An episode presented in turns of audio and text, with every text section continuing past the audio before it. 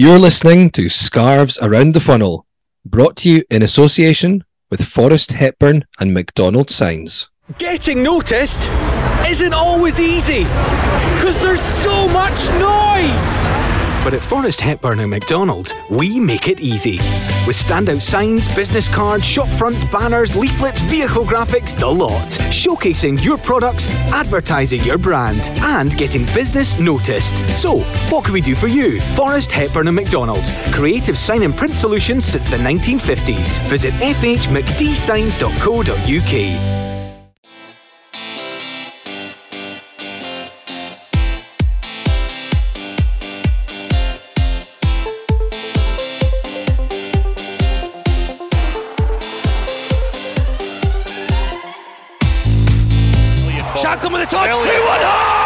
It's the finisher supreme, Lawrence Shankland!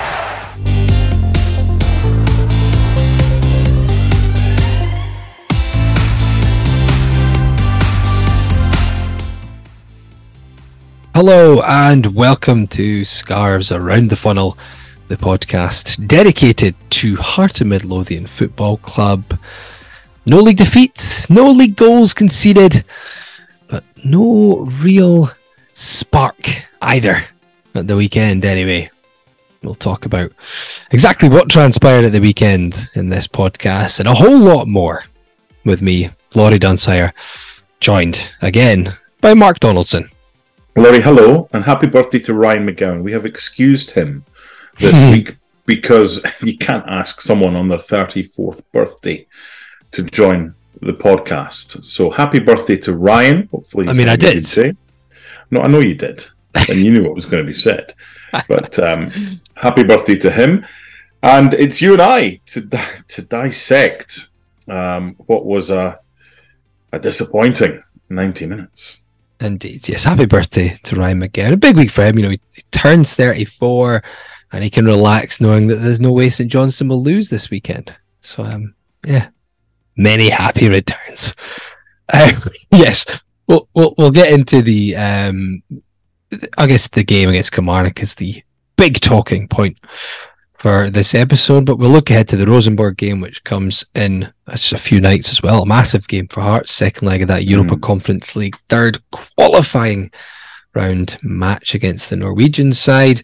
Uh, we'll talk a little bit about uh, one of the big rumours as well doing the rounds, and Mark has certainly had um, his ear to the ground on this one even before it broke, uh, which is Lawrence Shankland, and if there's some interest in him, um, and anything else that might come up. I'll, I'll start before we before we get into the um, the meat of everything. Let me just get to an email that we received, which was sent kind of post Rosenborg, but because we do our Rosenborg reaction, um, the European reaction immediately after the game. Big thanks to Scott for joining Mark for that one. I listened to it, thought you guys dissected the game really well.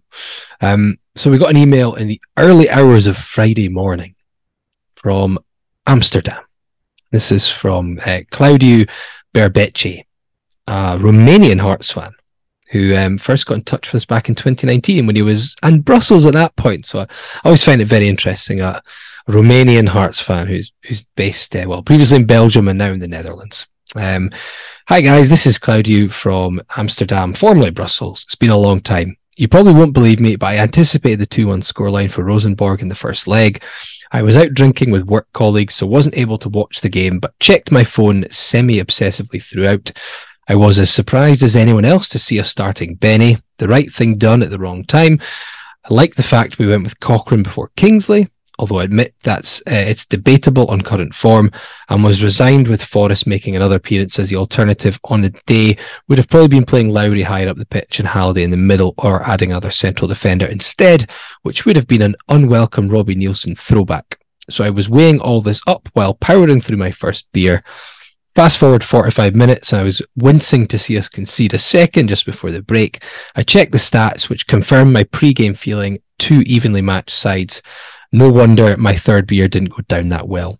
I stopped keeping track of my alcohol intake by the end of the second half. Content I somehow managed to socialize while checking both Soccer Stand and the network formerly known as Twitter for updates and insights. Maybe the first sunny evening after a rainy, miserable few weeks in Amsterdam helped. This and your pre-game optimism were perhaps the alchemy that led to Shank's strike. Oh, and maybe also the fact our management team, in brackets, a quirky hive mind version, had the guts to throw young Denham into the fray before that. Um, another refreshing departure from the Robbie Neilson school of gerontocracy. Never thought that word would make it into our podcast. Um, and maybe Mark knows all about. You, you, you live in a gerontocracy? Probably. Um, after all in all, a, a, valiant if slightly misguided effort, just like this email, a brazen and bo- booze-fueled chronicle of a game I didn't actually see, but feel as if I watched at least a dozen times in my 15 plus years of following Hearts. If you'll allow an off the rails comparison at the end, this team in this evening reminded me of an old Travis video when the lead singer finally decides to make a stand and plants his scrawny, fresh faced self before the incoming car of his love interest. He huffs and he puffs, waxes lyrical, and manages to rouse half the neighbourhood to that otherwise quiet looking residential street. He puts himself out there only to see her calmly drive past out of sight once all the commotion sim- simmered down. I checked. The song is called All I Want to Do Is Rock. And to be fair, oh, I can't song. ask for anything more from Hearts this season. Just leave behind your constraints and go for it, Jambos. Keep up the great work.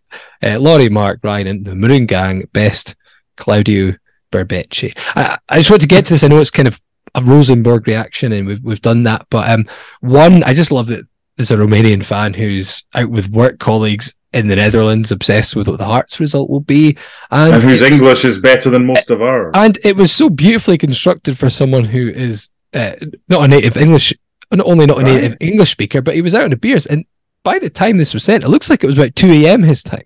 So yes. wonderful email, Claudio. So I had to send out, even though obviously um, our Rosenborg reaction uh, happened post game, and um, yeah, some some good points. And I can't, and and also gerontocracy. Um, it's a magnificent word. It's probably we've Hearts have probably not really had a gerontocracy since the days of uh, Alex McDonald and Sandy Jardine, and it was the old boys and the the Gary Mackays and John Robertsons and Davy, Davy Bowman. Uh, it, it's basically um, a group of old people, kind of that, that are in charge. Um, and there's tell you what, there's something to be said by that because us young things are fucking everything up.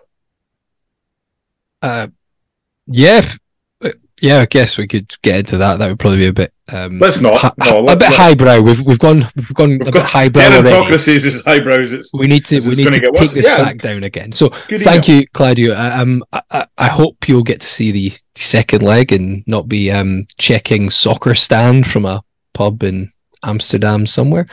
And you can still enjoy a few beers and hopefully Hearts get through on Thursday. And yeah, keep listening and keep getting in touch with such wonderfully constructed emails. Thank you very much.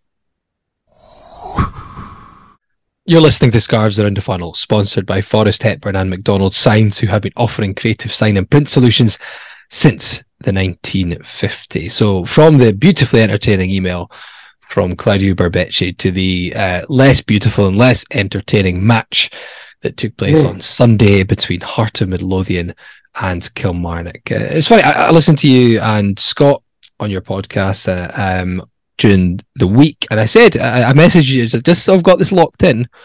Before I heard your prediction, I said out loud in the car listening, 2 1 Tagawa. And you, you said the same as me. Mm. It's like, yeah, I'm feeling that. And then I saw the team, um, three changes from Rosenborg, oh, Cochrane, like Baningime, like Forrest. Yeah, out in came Kingsling uh, Kingsley, Kingsley, Haring, and uh, Tagawa. Obviously, Kingsley has to come in. Cochrane suspended.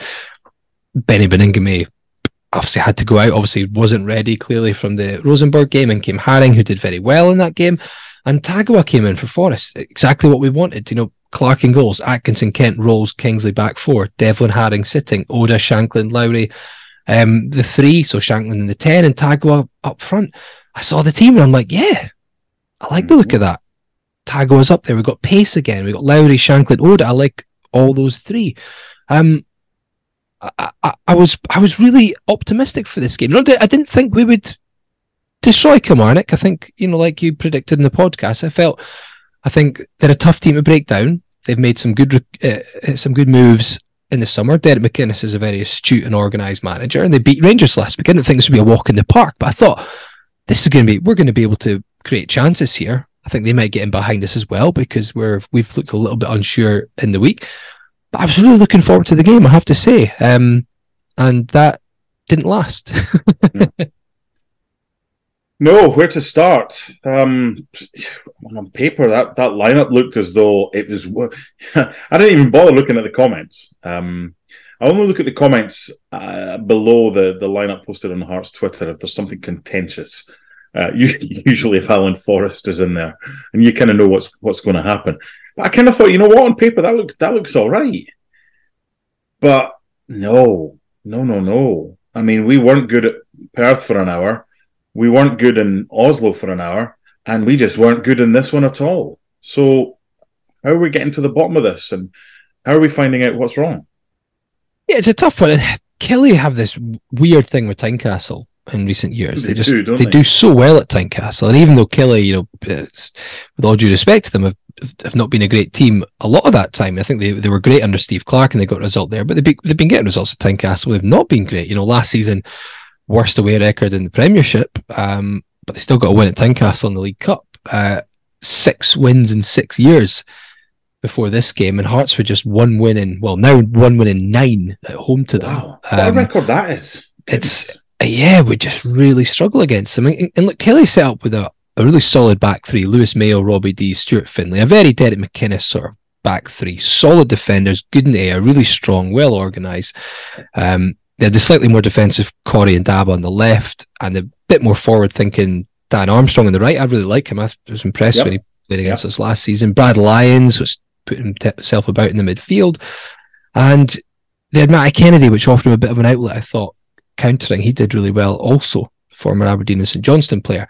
Um, I guess the disappointment here. I mean, I'm, it's not a game where I want to break down every moment. We'll talk about a few of the bigger ones, but echoes of the side that struggled under Robbie Neilson when things weren't going well, which was, you know, two thirds of possession, but no penetration. You know, Hearts recorded one shot on target all game, and I really struggled to think of what the shot was. And I wasn't sure if it was one where Tagawa barely connected with the ball and it kind of just bounced into the keeper's hands.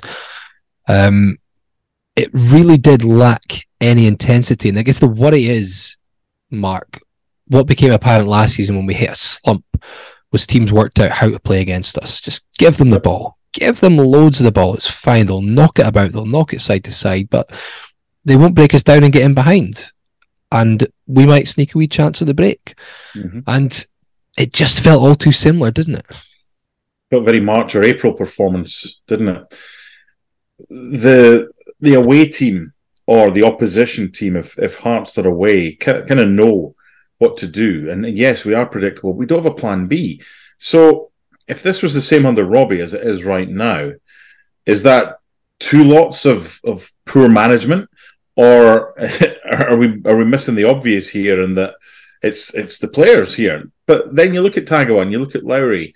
Oda wasn't really a thing back in March or April as far as a starter is is concerned. I think it, a lot of it's down to bravery. I mean, they came here and for long spells, they were the ones that dictated, despite having less of the ball. It's pretty easy to play against Hearts because you can give them the ball as long as you've got pace and attack that you can hit them on the counter. And they, you're right about Kennedy and, and Watkins. Armstrong was excellent. I thought Watson in the middle of the park was outstanding. That's a great prospect. Teenager. Yeah, yeah, yeah did really well when he started against us when they beat us. I remember um, you said that April, in commentary. Yeah. Yep, yeah, he was he was excellent as well.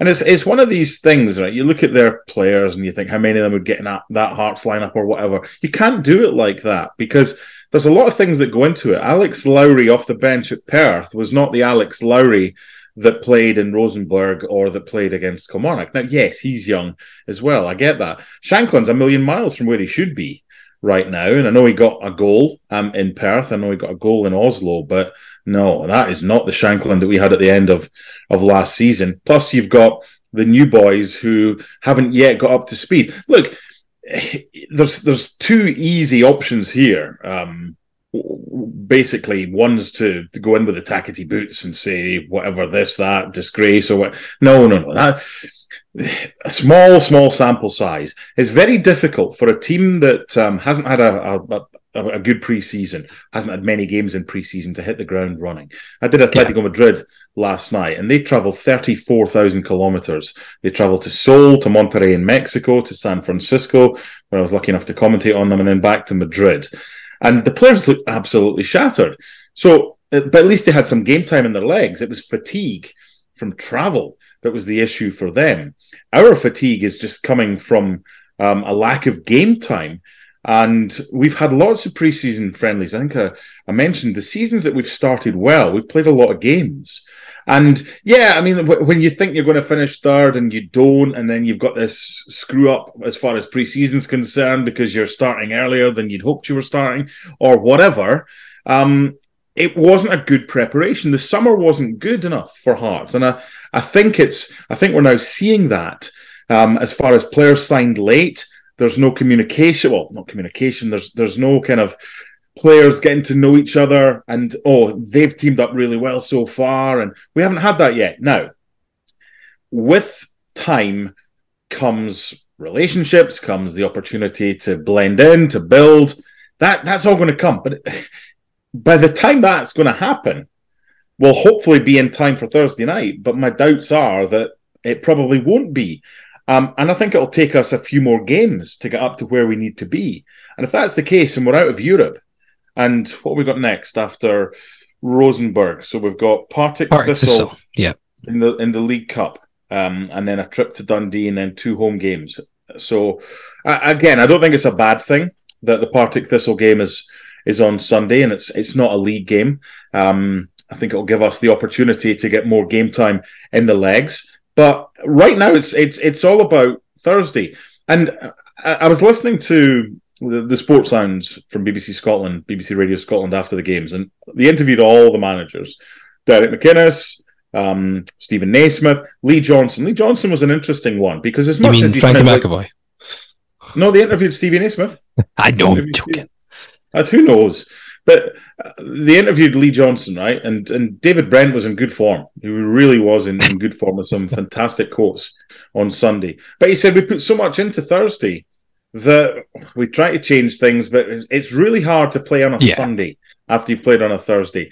Playing midweek after a Sunday isn't as bad because you usually play a Thursday and you've got that extra day. But they were tired, right? And there's no excuse for their game against St Mirren um, in their opening game. But for us, why have we only had 15 good minutes, maybe 25 good minutes at max at Perth? Probably last 15 in Oslo. But even the last five against Kilmarnock, these are all reactive passages of play. These are all not getting out the blocks quicker. How many times on this podcast in the past couple of years have we said, right, we need to start quicker than we're starting? But is it to do with players being frightened to make a mistake?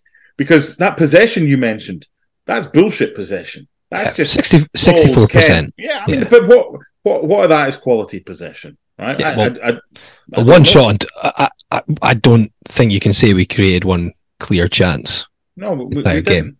And I mean, Kilmarnock. What we should say as well. So I'll, I'll, touch on a few things which are kind of the the doom and gloom in assessing things. I do want to. I will go to some of the positives to look at as well, or the or the kind of looking at it a bit more um, optimistically. But uh, you know, in terms of Kilmarnock, you know, they beat Rangers the week before. They had thirty two percent possession in that game, but they deserved that that win against Rangers. They're a hard team to break down. So I think you, there are two teams involved here. And Kilmarnock, although they had the worst away record in the league last season, I think they should rectify that to an extent. I don't think they're going to suddenly finish third. I think they'll push I, for top six. I think they'll along, push for top six. I think Derek McInnes is. Uh, we've seen him in our previous jobs. He, you know, he builds slowly. He he trusts players. He likes to build a good team spirit, a good organization. He'll and he'll make like little gains here or there. And I think he's recruited wisely. He he knows what he's doing in, in terms of these sorts of matches. So he will have certainly known that Hearts would have been leggy after the European game, knows how to play against them. So you have to give some credit credit to Kilmarnock because I thought for 75 minutes or so, certainly looked like the side that might win it. Um, in terms of a few other things, we'll get to Shankland. I'll separate that from this because we want to talk about some of the rumours there. Other things, two holding midfielders. Do we do we need to keep playing that exact same way? You know, we saw under Robbie sometimes maybe sticking with three four three too often, keeping Snodgrass in there too often. You're playing a team that happily gets everyone behind the ball out of possession. Um, a back five out out of possession with three midfielders making it difficult in the middle. Do we need to have two sitters in there? No, we don't. No, we don't. And we're not flexible enough so far from what I've seen under Naismith and McAvoy that this is their formation. It seems to be rigid. Doesn't matter what game, this is our formation. I'm not convinced by Haring and Devlin together. Haring's slow, okay? But Haring has his games. And away from home in Europe is the perfect game for Haring. As long as you surround him with with legs, yeah, you've got his his enthusiasm um, and his reading of the game. I think is is exceptional. But Cammy's a bit like Natty Atkinson. Positional awareness is needs to be much better. And uh, Cam, Cammy's Cammy's the, the whirlwind. He's the the whirling dervish in the middle of the park, and it's it's hundred mile an hour, and he's not your guy. To be honest, do you know what? In the first ten minutes, I thought he started well. I thought he started well, and then then that booking in, in the forty. Once Cammy's booked, he's a different player because he knows he he can't do what he normally does, and because he doesn't want to get a second yellow card. But I, I'm not I'm not convinced by Haring and Devlin together. Um, I, would be in certain games, but yeah, in a game like that home where you know you're going to have uh, yeah, 60 70 percent of the ball, and... even even in certain games, I, okay. if everybody's fit, if everybody's fit, I'm not putting them together. I'm not putting them together. I'd, I'd have I'd have Benny because Benny's a better passer. Benny and Haring, or Just maybe Benny quite and yet, Devlin. But yeah. No, no, no. But when when everybody's fit, but I mean, Denham. I mean, D- Denham's someone who's made an impact when he yeah. came on. Um, from where he was last year to, to where he is now, you either trust a youngster or you don't. And I think the fact that they've they've brought him on when they have and he's done really well, I think they trust him. So yeah. I know we've seen there's there's photo doing the rounds of Peter Haring in, in a kind of um, a medical boot. Whether or not that's an up to date photo, I don't know. Um, but if he's unavailable for for Thursday, I'd have absolutely no hesitation in, in throwing young Denham in there. Other items uh, to cover now. This uh, it was notable. We noticed it during commentary, and I've seen a lot of chat about it as well. Defending set plays. Now, one thing that often frustrates fans, and I, and I include myself in that. Craig Levein loved to do it. Robbie Neilson liked to do it. Was bring every single player back when you're defending a corner, and um, flood your box with all your players and then when you get the ball clear, there is no out ball. There's you're not going to break. You know the ball's going to come back at you because no one up the field. When the new management team took over on the interim basis at the end of last season, we certainly noticed not just leaving one player up, but often leaving two players up the field, um, giving it obviously meant that the opposition couldn't put as many players forward because you had to make sure they had enough players back. And it gives you a little bit of an option to at least close them down when the ball gets forward. You might not get onto it yourselves, but you'll stop them potentially supplying the ball right back into your box. Noticeable, especially in this game, that Hearts just reverted to having every single player back, um, mm. which frustrates me a little. And I look at, I think, you know, Alex Lowry, um, Yutaro Oda in the box. Are they, are they just, you know, are they going to offer much? They're not big. They're not particularly good in the air. Are they just going to get in the way? I know we've got a more, we've got a zonal approach here rather than man for man. Um, and I, I know that we ended both we ended up both messaging um, the Hearts Club captain, our guest a few weeks ago, Craig Gordon, just about this, just to get his take on it. Um, and he said he, he was happy for us to to share some of the things he thought, and he said that the management team are being extra cautious when it comes to defending dead balls because it was an area that we struggled in last season. He said so they're they're kind of reeling it in a little bit for now, reining it in a little bit, um, which uh, you can understand. And we haven't conceded a goal from a set play, so the arguments for for keep doing that. You could see them being there. Um, there was a free kick in the second half, and you were probably watching, and Jimmy and I started getting a bit frustrated that um, Haring did hobble off, and Kilmarnock had a free kick out in the right uh, touchline, and Hearts lined up every single player within seven yards of the byline. Uh, so no one was kind of further up the field than sort of edge of the six yard box.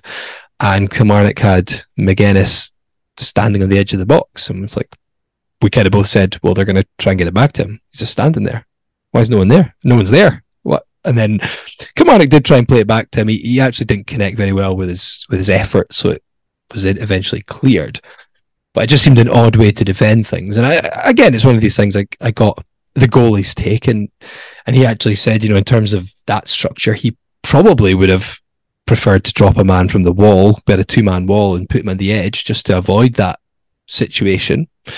But that, that's that's one take on it. He's obviously not the player out there organising at the time. Um, but can you understand the? Uh, I guess I can understand the frustration from the Hearts fans because I felt it as well. But I, I can also understand a bit of the management team's thinking and just being very cautious about one of our weakest areas from last season. That free kick with no one near the Killie player at the edge of the box was kind of a microcosm of of Hearts' day. It's just yeah. disjointed. It's one of those where yeah, I, I maybe made more of it than it needed to be, but it just felt like no. I don't think no. I, I think we're perfectly on a entitled. on a frustrating day. It's like in a day where we win two 0 um, you kind of forget about it. But on a day where there was just a lot of things that irked everyone, it just kind of felt like summed it up that we're we're all standing almost at the byline while Killie have a free kick. Um, but yeah, sorry, cut you off there. I, no, I, no, I, I get the frustration. It was usually when you look back on a game, something happens and then you kind of think, right, it's not going to be our day, or you still feel it might be your day. And I don't, I don't know what it was in that game, but I, I think I felt pretty early on in the second half that what what can we do to change things here? So I know that the subs that, that were made. Liam Boyce, um, having got just over half an hour when he came on for Alex Lowry, he's mm-hmm. surely now got to be someone that comes into contention to start. Absolutely, we, yeah. We we are a much better team with him. And when when when you've got the goalie on on the show as we did a few weeks ago, um, effusive in his praise for Liam Boyce, saying how clever a footballer he was and how he just he, he loved having him in his team. We are a much better side with him. Vargas came on. I was impressed by how hungry he was to track back as well. Um, there's obviously the element of someone that's coming over to a bit of fanfare, still young. Could he be a bit of a show pony? Um, who knows what you're going to get? Could he be um, a Valois? Could he be someone that, that's going to be a seven out of ten every week? Or you don't know. So that was our first look, first impression. Yeah, I was I was pretty pleased. Twenty two minutes on the on the pitch. Tag, is going to take a bit of time to to get an understanding with his teammates. Craig Gordon also mentioned on the podcast about the relationship between Boyce and Shankland on the pitch. That comes with time. It comes with reps, and I'm sure Tagawa, um, Oda, hopefully Lowry, Barry McKay, by the way, is back in full training and um, is likely to be on the bench on Thursday. He's another one that's got a good relationship with Lawrence Shankland. So if Tagawa can can get that relationship um, unless it becomes Lawrence of Arabia and he fucks off to Riyadh or or wherever. Hopefully he stays. I know we'll talk about that. But it's building relationships and and Oda as well. There was one that was a great crossfield ball, and I don't know if he just took his eye off it or whatever because it looked like a, a, good first touch, and then he was mm-hmm. heading in on goal, and it just went out out of play for a throw in. So those little things, and we have to be better at things like that. But when Boyce came on, when Vargas came on, when Denham came on, they made a difference. So we want to have that kind of that that type of difference makers. We want to have that from the start. We want to be able to not have to bring on subs to change things because it's been insipid. It, eh, there's only so much you can call for patience, all right? And it's game two of the season uh, against Kilmarnock as far as the league is concerned. Um, game three as far as total games are concerned. So this is going to be game four against Rosenborg on Thursday. I, I, I think you take this game in isolation, and I know we're quickly talking, or we're talking about Kilmarnock, um, but I think this game takes care of itself. I, I, think with a full house, I mean, Hearts fans were Hearts fans were great for this, the, the start of the game and for a decent chunk of the first half, but it quickly became apparent this is hard to get behind, and the atmosphere suffered. And, and yeah, Killie Killie sucked the atmosphere out of Tynecastle. They did a great job of doing that. I think it's different on Thursday because I think even when there's a quiet period uh, on the pitch, I, st- I think the noise you're going to hear on Thursday, the importance, it's going to be pretty similar, probably to the the Zurich game at um, at home, where there was a there was a lot of noise in that game, wasn't there? And then the the first game against Istanbul, it just seemed to be a little bit kind of less. It was it was pretty poor. But from what I remember, the Zurich game and the atmosphere seemed to be excellent. We need more of that on Thursday. We didn't get that on Sunday, but that's because Killie were, were good at sucking the, the atmosphere out of Tynecastle.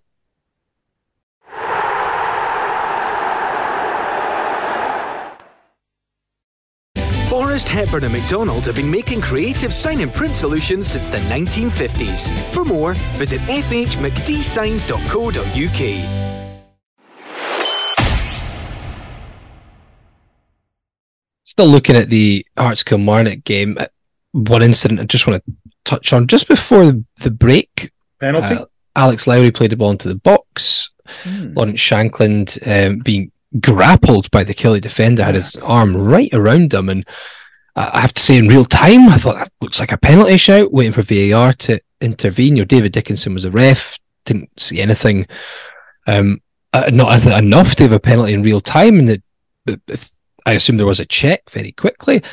I have to say, I, I, I mean, we look at last season, more of a penalty than the one we got at Tannadice. I think uh, Rob uh, Borthwick made the point at half time about that. And when I see it again, I've, I, looks a decent penalty shout to me. And I, I don't know if this is one of these things. I know that referees have, there's been a lot of kind of new instructions given to referees. And you can tell in Scotland, you know, after last season where everything was getting dissected by VAR, there was constant pauses and there was a lot of VAR decisions given where we felt that's unnecessary. My feeling right now is their guidance to try and, you know, let the game flow more is leading to maybe things getting pushed too much the other way a little bit. I, I think the focus is on the wrong things right now, uh, from a from a discipline perspective, because they're all about right. It's only one one of the coaching staff can be up at any any one time, and then it there's there's so much Yeah, else, there's so much shit. baggage. It's it's it's, it's bullshit. Meanwhile, you get uh, Andre Onana wiping out the Wolves player last night, and uh, Oh, it's a penalty. It's a penalty a million times out of a million. Yet there's the whole, oh, can I get involved? Was it a sufficient enough mistake and an error? It's just, it's utter bullshit right now. Basically, a foul's a foul. We don't need VAR to decide if something's a foul. And again, that, that could easily have been given, especially this kind of season or, or uh, building up to this season where holding and grappling is something they, they want to cut out. How many times do you see a referee stop the corner taker in his tracks before he's about to take the corner and blow the Yeah. whistle Did it then have a word? They do it in most games. But how many times after the corner is taken do you then see a penalty awarded for something that happened before the corner kick was taken and then continues after the corner is taken? What you'll see is a free kick the other way because that's easy to Yeah. give. Now, there are one or two occasions where a referee is strong enough to actually give a decision like that, but then next week comes along and it's back to the norm. A foul's a foul. And this whole how high is the bar set for a VAR referee or official to get involved? What is a clear and obvious error? And how how much of an error does it have to be before a video assistant referee says to the referee, Yeah, I think you should have another look at that? That's where we are right. And by the way, it's not just a Scottish problem. It's not just a Scottish problem. No. Getafe against Barcelona was an absolute joke the way it was officiated at the weekend, as was Manchester United against Wolves.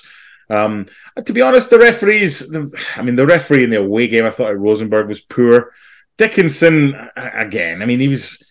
He wasn't the story. And my mum messaged me and she she was saying that, oh, why, why do all these referees hate Hearts and, and everything like that? And that, look, you, you get that. You see that if if if you're a supporter of one club and you feel a couple of decisions go your way, then that's it. No matter if he gets decisions right, then it's he's still a bad referee or whatever. The referee's not the talking point. Could it have been a penalty? Yes. If it was awarded, is it overturned by VAR? No, it's not.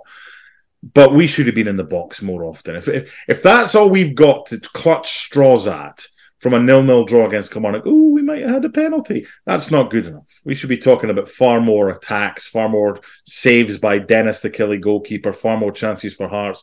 The fact is, what four, three, four days on, you who commentated on the game and me who watched the game on Hearts TV cannot remember what the Hearts shot on target was. Sums up that game.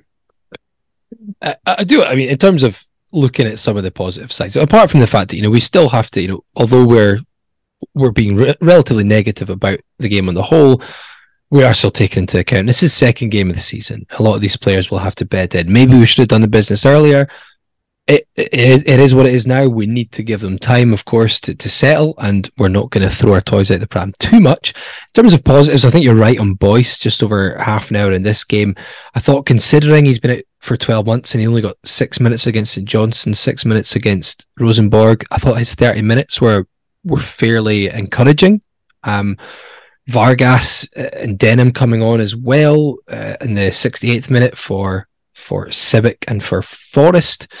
Um, that was uh, sorry for Tago and Devlin. Vargas and Denholm came on for Sibbick and Forrest came on for Atkinson Oda. Twelve minutes ago, five subs, man. It's hard to keep up sometimes. But um, I thought Vargas looked very lively. I like the look of him. You can see why Hearts have signed him. Still quite raw, hard to tell exactly how he's going to develop from here, but had a bit of pace. Um, someone who I think will be a, a good option up there. Uh, and Aidan Denholm getting more time and again looked very composed. We looked more solid at the back, I think, is another positive we're going to look at it. Although Kilmarnock, I thought, looked the better side for the first 75 minutes or so. We still dealt with them fairly well in terms of the backline, which I thought was good to see. Um, so, some little positives in there yeah. in terms of. Sorry, I'd, as much as, as as Killie looked lively, Zander had that one brilliant save. Apart from yeah, that, they weren't creating a whole lot either. No, they weren't. No, no, no, they weren't. And Kent's been a really good sign. I mean, to, to have someone now that you know has got a, more often than not, he's going to win a header. But what that's doing, it's giving Rowles more confidence. Because, I mean, before that, Rowles was like a cat on a hot tin roof towards the end of last season. Um, and he'd, he'd gone back the way. Hopefully, having someone solid alongside him uh, Kent wins the headers, Rowles mops up. King, I'll be intrigued to see what happens, Laurie, when um, when Cochrane comes back from from suspension and and what they do, because right now it, it doesn't seem like they they have much of a plan B. It seems like it's going to be a four two three one. Um, I think having Cochrane available gives us options. So I'm intrigued to see what they do. But Kent has made such a difference, um, and I think he's he's making Rowles better and helping him get back to not quite the form he showed um, at the World Cup, but certainly better than the form he showed towards the end of last season. We got some messages. Graham said Killie was frustrating as it was. It was a lot of possession without creating anything. Passing was far too slow and lack of movement. Four points from two games isn't the worst, though, and I think we'll improve with more games. Um, Claudio himself, Claudio himself, Berbice, who tweeted saying players still building match fitness evident against Killie. Still odd we didn't play more games in pre-season. Um, Grant Youngs is still a work in progress. And Jambo Ryan said rubbish for the first 70 minutes for the third game running. So a um, couple of them, couple of mentions there said work in progress. And I, I think that's what it is. Yeah. We complained that we weren't getting enough signings. Now we've had what four, five, six signings. Um, yeah, it'll it'll take a little bit of time to bed in. So how, how patient do we want to be? Two games into the league season, nil nil between Hearts and Kilmarnock. So Hearts on four points, which yeah, we can look at positives. We've got four more points than Hibernian and three more points than Aberdeen still. After if it be, games. if it if it'd been the other way around, if it had been a nil nil in Perth and a two 0 win against Kilmarnock, that probably a lot of people would have thought, yeah, that's probably what's going to happen. Although we would have liked to have won in Perth, albeit we did, um, and beaten Kilmarnock at home. Um, I mean, it's not it's not the end of the world. I would have. It's difficult when when you've when you've won your first game away from home, and then you don't win at home. That that can be frustrating. But if it had been the other way around, if it was a goalless draw in Perth and a 2 0 win over Kilmarnock, that's probably more likely than than what's actually happened.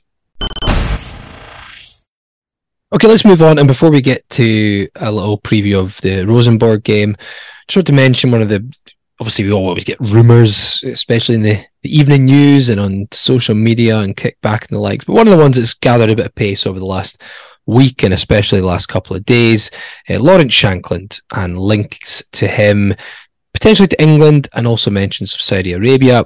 And I know, Mark, you've been following this one quite closely and you were aware of some things that were going on in the background before this became sort of mainstream uh, media knowledge. Uh, now, watching Lawrence Shankland, I have to say he he doesn't look himself just now. Um, I thought against Kilmarnock, he, uh, you know, we've already spoken about the fact he doesn't quite look Matt Sharp yet, which is, you know, something that will obviously be addressed every each game he plays. He'll get more and more fit and back to his best in that sense. But uh, he looked a bit frustrated in the Kilmarnock game, and he looked frustrated in every game he's played and, so far. And I thought he was just get you know getting involved in things he didn't need to, and I, I thought he was quite fortunate he didn't get sent off. I thought his yellow was a bit harsh initially, but then he was making challenges after they didn't need to, and that's just going to add to you know we don't know, and I don't know what's going on with with Lawrence Shankland if it was just the fact that Hearts were playing poorly in that game, but they just it does add to the um the rumors, doesn't it? If he's not looking himself, and there's links to um, yeah. other clubs. Well, I mean, if we don't have concrete evidence about what's happening behind the scenes, then you have to make your mind up based on on the evidence that that you see. Uh, what I would say, and I, I, say it quite a lot on this podcast, that if the roles were reversed and it was a a key player in the opposition team, whoever that may be, who was already on a yellow and did what Lawrence Shankland did, I'd be absolutely livid if he if he wasn't shown a second yellow. So there's no hypocrisy. That should have been a red. The, the referee, we got away with one there. David Dickinson should have gone back after playing the advantage and cautioned Lawrence Shankland for a second time. Why did he do that? Why did he make the challenge knowing he's on a yellow? What's his headspace at right now? Because he, he doesn't look as focused. I, I can't comment on on exactly how focused he looks. All I can do is compare and contrast like everybody else, and it's not it's not the, the same Lawrence Shankland, uh, whether it's body shape. It doesn't appear to be the same Lawrence Shankland as far as as um, kind of the, the the way he's approaching um, tackles like that. Yes, he's he still scored the goal at Perth. He's got that vital goal for us um, in Oslo, but I don't know if his head's been turned. It certainly looks like it might have been because uh, if his head's not 100 percent on Hearts, then that might be a reason why. We don't know what happens behind closed doors. What we do know is the company that represent Lawrence Shankland did the deal for Jack Hendry to go out to El Ettifaq in Saudi Arabia. Now, I got a, a message last Thursday, um, 4.53 my time, 9.53 in the UK. I will not tell you who it's from. It's probably someone you wouldn't know anyway. Um, it simply said, any truth in Shankland for Saudi. That's the first I'd heard of it from anybody. I had a quick look on Kickback and on social media. Certainly no mention there. Um, I put it. Oh, I spoke to Martin Kelner at a weekly talk sport at um, 20 past eight my time. So it's 1.20 in the morning. So Saturday morning, Friday night my time. And that was when I mentioned it because Martin always mentions Hearts because I always mention Hearts. So he's now basically starting a pre- English Premier League preview with how did Hearts get on? What's what's going on?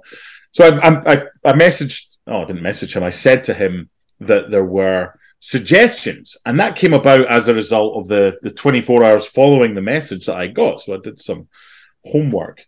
Um, what I got is this: no concrete evidence. There was certainly um, some talk that the, the agents perhaps might be seeing if there were any opportunities out there, but nothing that I was able to make stand up. But I did get this from an agent, and that the Saudis need a core, so several four or five million pound players, and they would pay them one and a half to two million pounds a year net. Um, and that was when I spoke to that agent. He said, "Yeah, there has been some talk linking him with with a club, but as of where we are right now, there's there's no there's no bid from a club." Whether the agent is trying to see and drum up interest, I don't know. Will Lawrence Shankland be a Hearts player at the close of the transfer window? That is the interesting thing here, because whether it's Lawrence Shankland or whoever it is, the, sh- the transfer window in the UK closes on the 1st of September.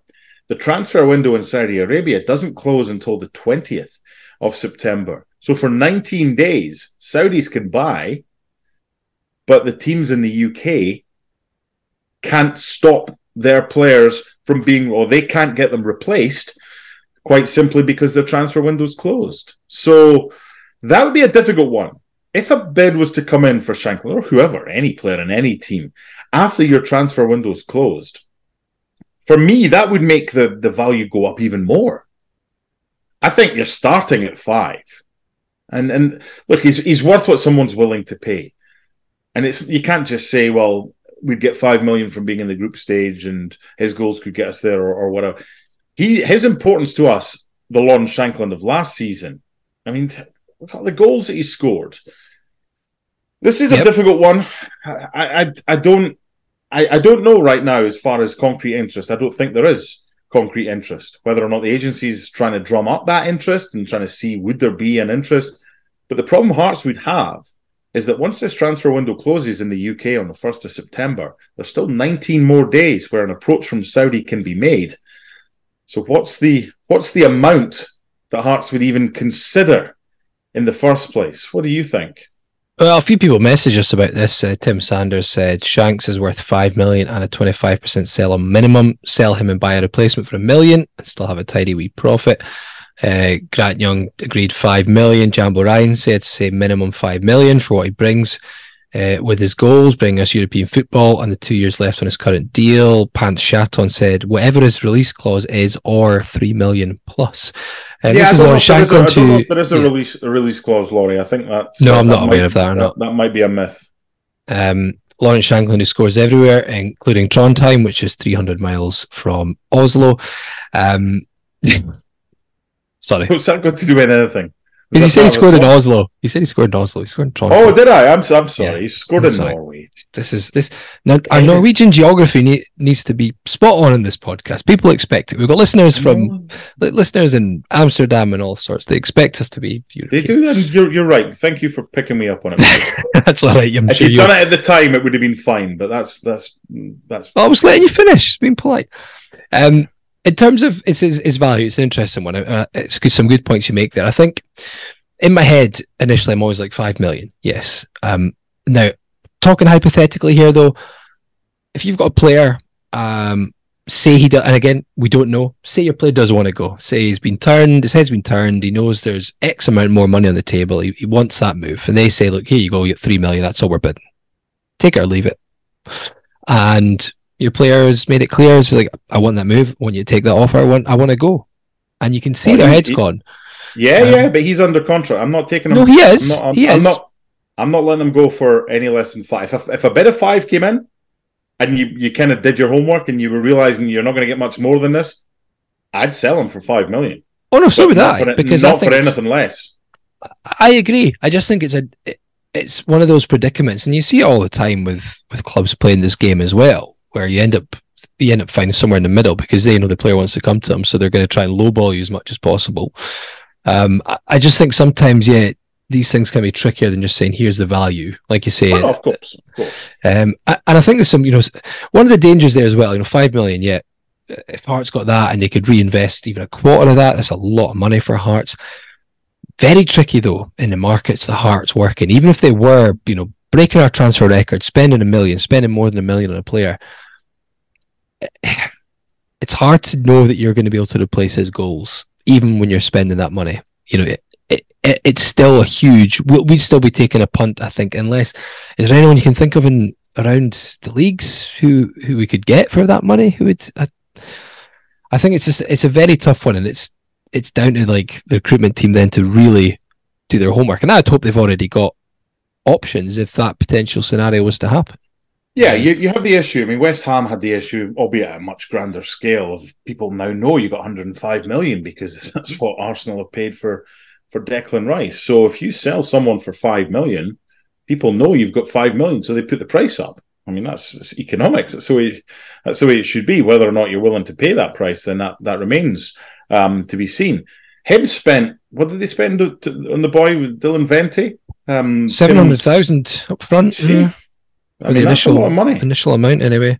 That that's uh, a lot of money, and you're not guaranteed goals um, just because you spend a lot of money. I mean, we we had a Bosnian bullet, who's I think we paid seven hundred and fifty thousand for. He should have been fired. Although who knows oh, how much um, who who knows how much Vlad eventually paid with the instalments that he, he didn't want to keep oh, keep, keep well, up with.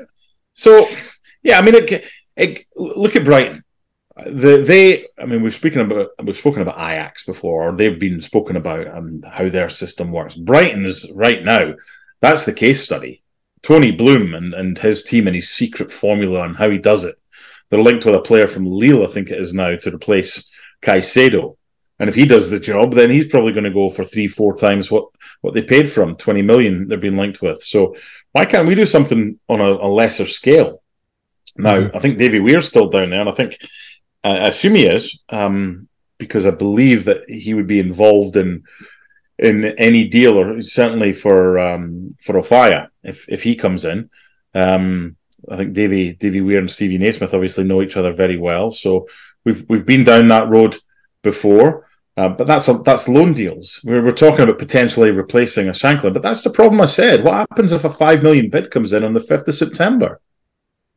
And that's that they, they could fuck up a lot of things for a lot of people, the Saudis and they've they've already kind of made the transfer market slightly disjointed as to yeah some of the players that have gone out there for what they've gone out for.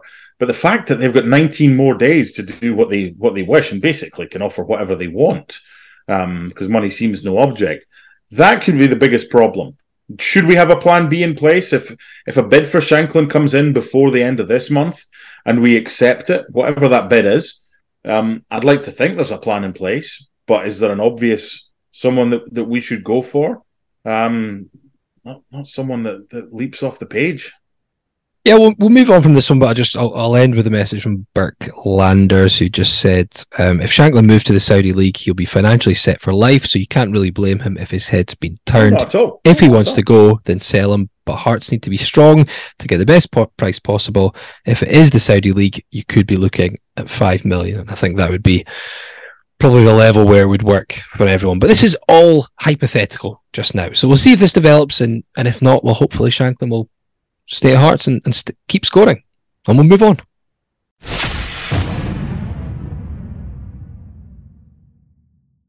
You're listening to Scarves Around the Funnel sponsored by Forrest Hepburn and McDonald Signs, who have been offering creative sign and print solutions since the 1950s.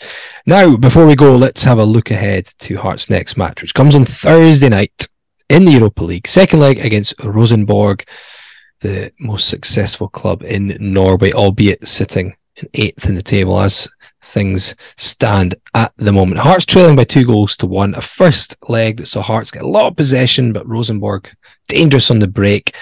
And Hearts managed to get that vital goal to make it 2 1 from Lawrence Shankland in the second half. Now, looking ahead to this, Mark, um, I have to say, I, I was hoping for a bit of momentum from Sunday. You know, I think we all kind of felt Rosenborg looked beatable if Hearts could up their game, especially at Tynecastle in the second leg. I was hoping for a win to give everyone a boost, players and fans. We didn't get that against Kilmarnock, but it doesn't change the fact that, you know, looking at Rosenborg for last Thursday, Hearts should look at this game as a an opportunity that they should be taking the game to them and and potentially going through. You know, one goal victory would would take it to extra time. Two goals for Hearts, two goal victory, and Hearts are through. Um, obviously, it's not quite as straightforward as that. I think the 2 1 scoreline means Rosenborg hopefully can't be quite as defensive as they might have been at 2 0. But we're going to get a similar challenge to Kilmarnock in many ways in terms of we'll get a team that will be happy to sit with men behind the ball, soak up pressure, and like they did in Trondheim, they'll try and use some pace on the break. Hmm.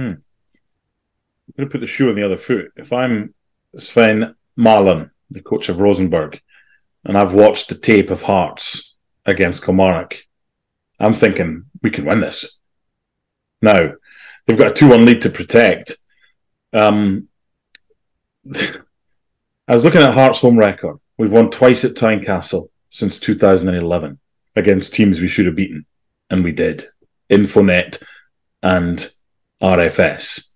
We lost at home in every other game, including against Birkirkara by two goals to one in that horrible night in July 2016.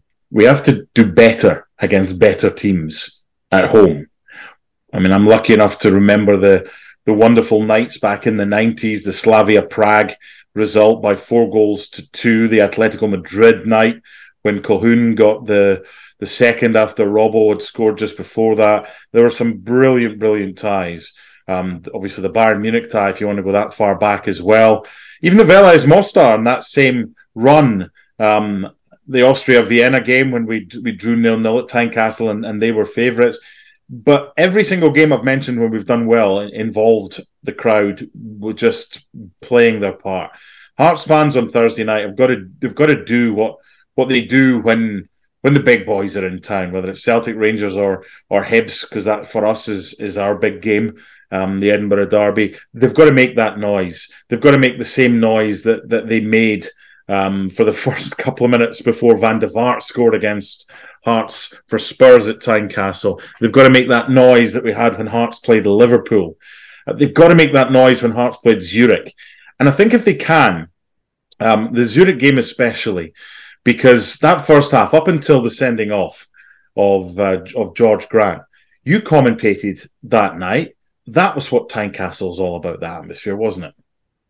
Yeah, it was terrific the start of that game, and yeah, we need we do need that again, and and we need a decent start. And Hearts were unlucky, and up until that um, second yellow for George Grant, it's a silly decision from him to to dive in the box on a yellow card. You know, Hearts looked looked like they should be winning that game. Um, they missed a few big chances. In terms of this game, it's interesting. I was looking. I'm going to give you what I would like to see Hearts start with. I don't necessarily think this is what Steven Naismith and Frankie McAvoy will go with, but. Mm um, I think goalkeeper and back four, apart from the fact that Kingsley um, is the only one available domestically, almost picks itself. So go with Clark in goals, Atkinson keeps his spot on the right, Kenton Rowles in the middle. I, am going to go with Cochrane over Kingsley. He is available for this, and I think we want to get forward, and I think I want to see more of the the runs forward from the two the two wing backs coming central. Um, I think Atkinson does that well. I think Cochrane does it better than Kingsley. So I think in this game where I'm hoping we'll get most of the possession and we'll be on the front foot, I think Mora Cochrane um, will be good. Haring, I thought did well uh, when he came on, so I would start him. I'd like to see Calem Nieuwenhof start alongside him if he's um, ready and fit to. Uh, partly for the reason we spoke about in terms of, I think we'll get a lot of the ball on Rosenborg. We'll maybe get men behind it. They will try and break. I want to see if Calem Nieuwenhof can offer us a little bit more breaking forward. You know, we spoke to Ryan about him. What we've heard is he's box to box, so he's decent on the ball. He does have that bite into a tackle that the likes of Cammy Devlin has, but he's also a bit more forward thinking. So we like to carry the ball up the field and try and get us on the attack. And although Cammy does that to an extent, uh, I think it's you know it, it, it wouldn't be unfair to say you know Cammy's strengths are not so much when he's in possession and his play, you know, his play forward. Um, Oda and Lowry, I think, have done enough for me to be the kind of either side of the, the supporting three. Oda right, Lowry left. I'm going to put Liam Boyce in the 10 role behind Kyosuke Tagawa. Now, I, whatever's going on with Shankland, I say we don't know, um, but he doesn't look up to up to sharpness right now. Um, and I know it's maybe crazy. He scored two goals. He scored the goal in Trondheim, and, and I don't think they would take him out the starting eleven, the captain just now. But I would quite like to see Liam Boyce behind Tagawa in this one. I thought Boyce looked very sharp, and it might be that he couldn't last the 90, but I want us to start on the front foot, and I want us to, to get ahead early, um, not to be then having to chase it and make the changes with 20 minutes to go. So that's what I would go with. I don't okay. necessarily think that's what the management team will pick. We'll have to wait and see.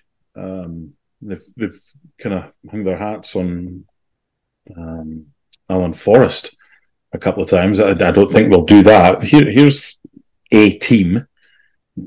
Would it be the one I, I go for?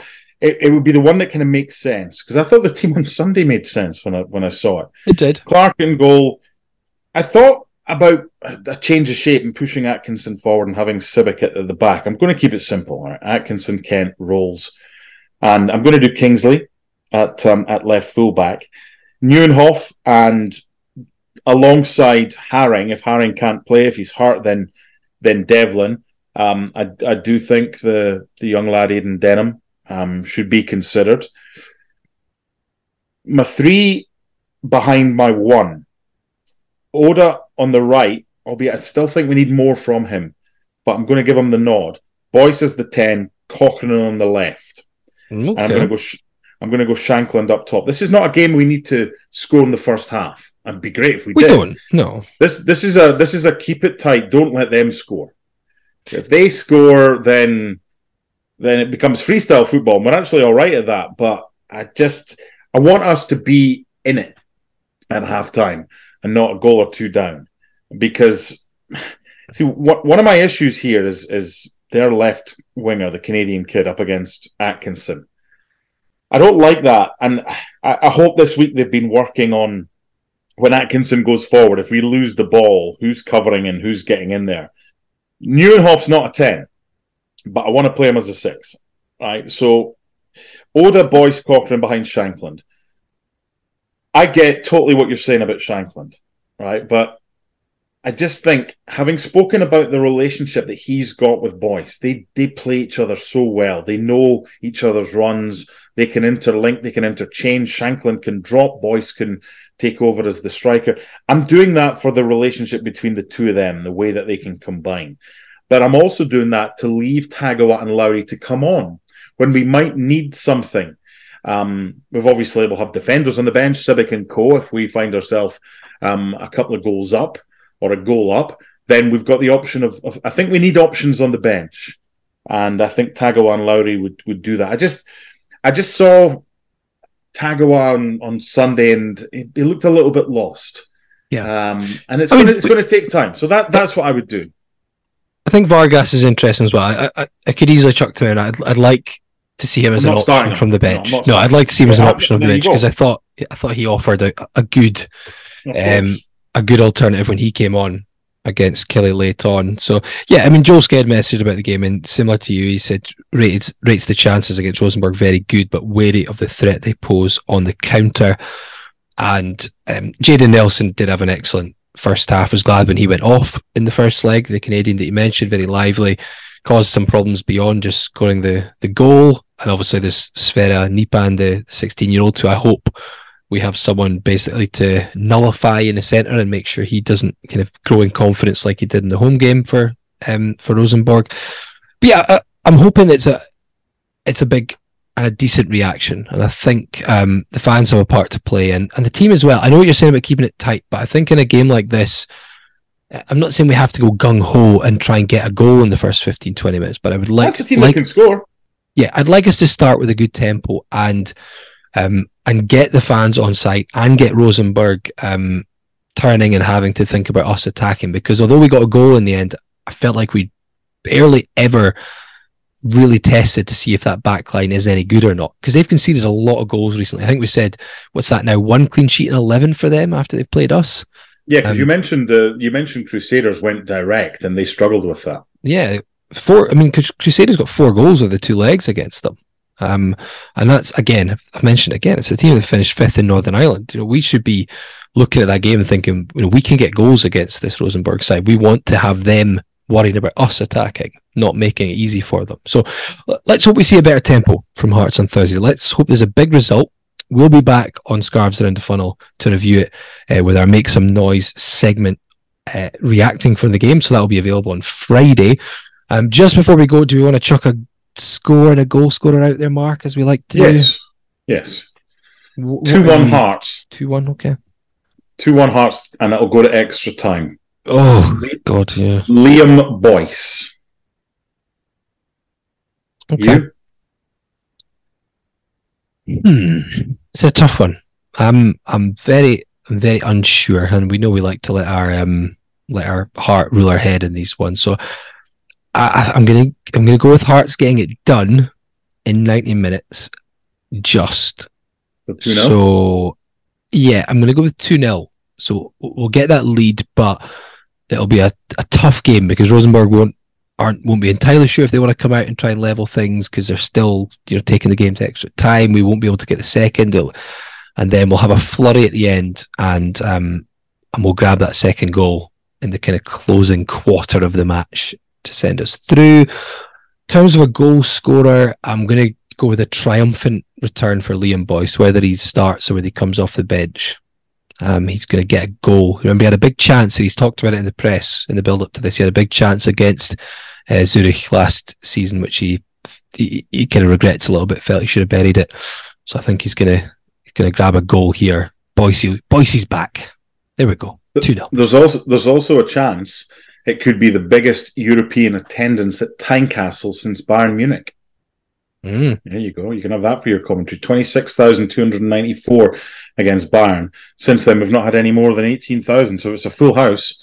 then the likelihood is it'll be the biggest Hearts home attendance in Europe. Home at Tynecastle. We had more at Murrayfield, but at Tynecastle it will be the biggest. I hope it's a sellout. Um, but someone that used to say just before kickoff, Scott Wilson, Hearts mm. fans really do have to make some noise on Thursday. This is a big opportunity for Hearts fans to play their part and hopefully get their passports back out for a wee trip to either Thessaloniki or to Split. Indeed. We'll be back to discuss the Hearts Rosenborg game and anything else if you want to get in touch. You can email podcast at scarvesaroundthefunnel.co.uk or you can tweet us at around the funnel. Until next time, thanks for tuning in.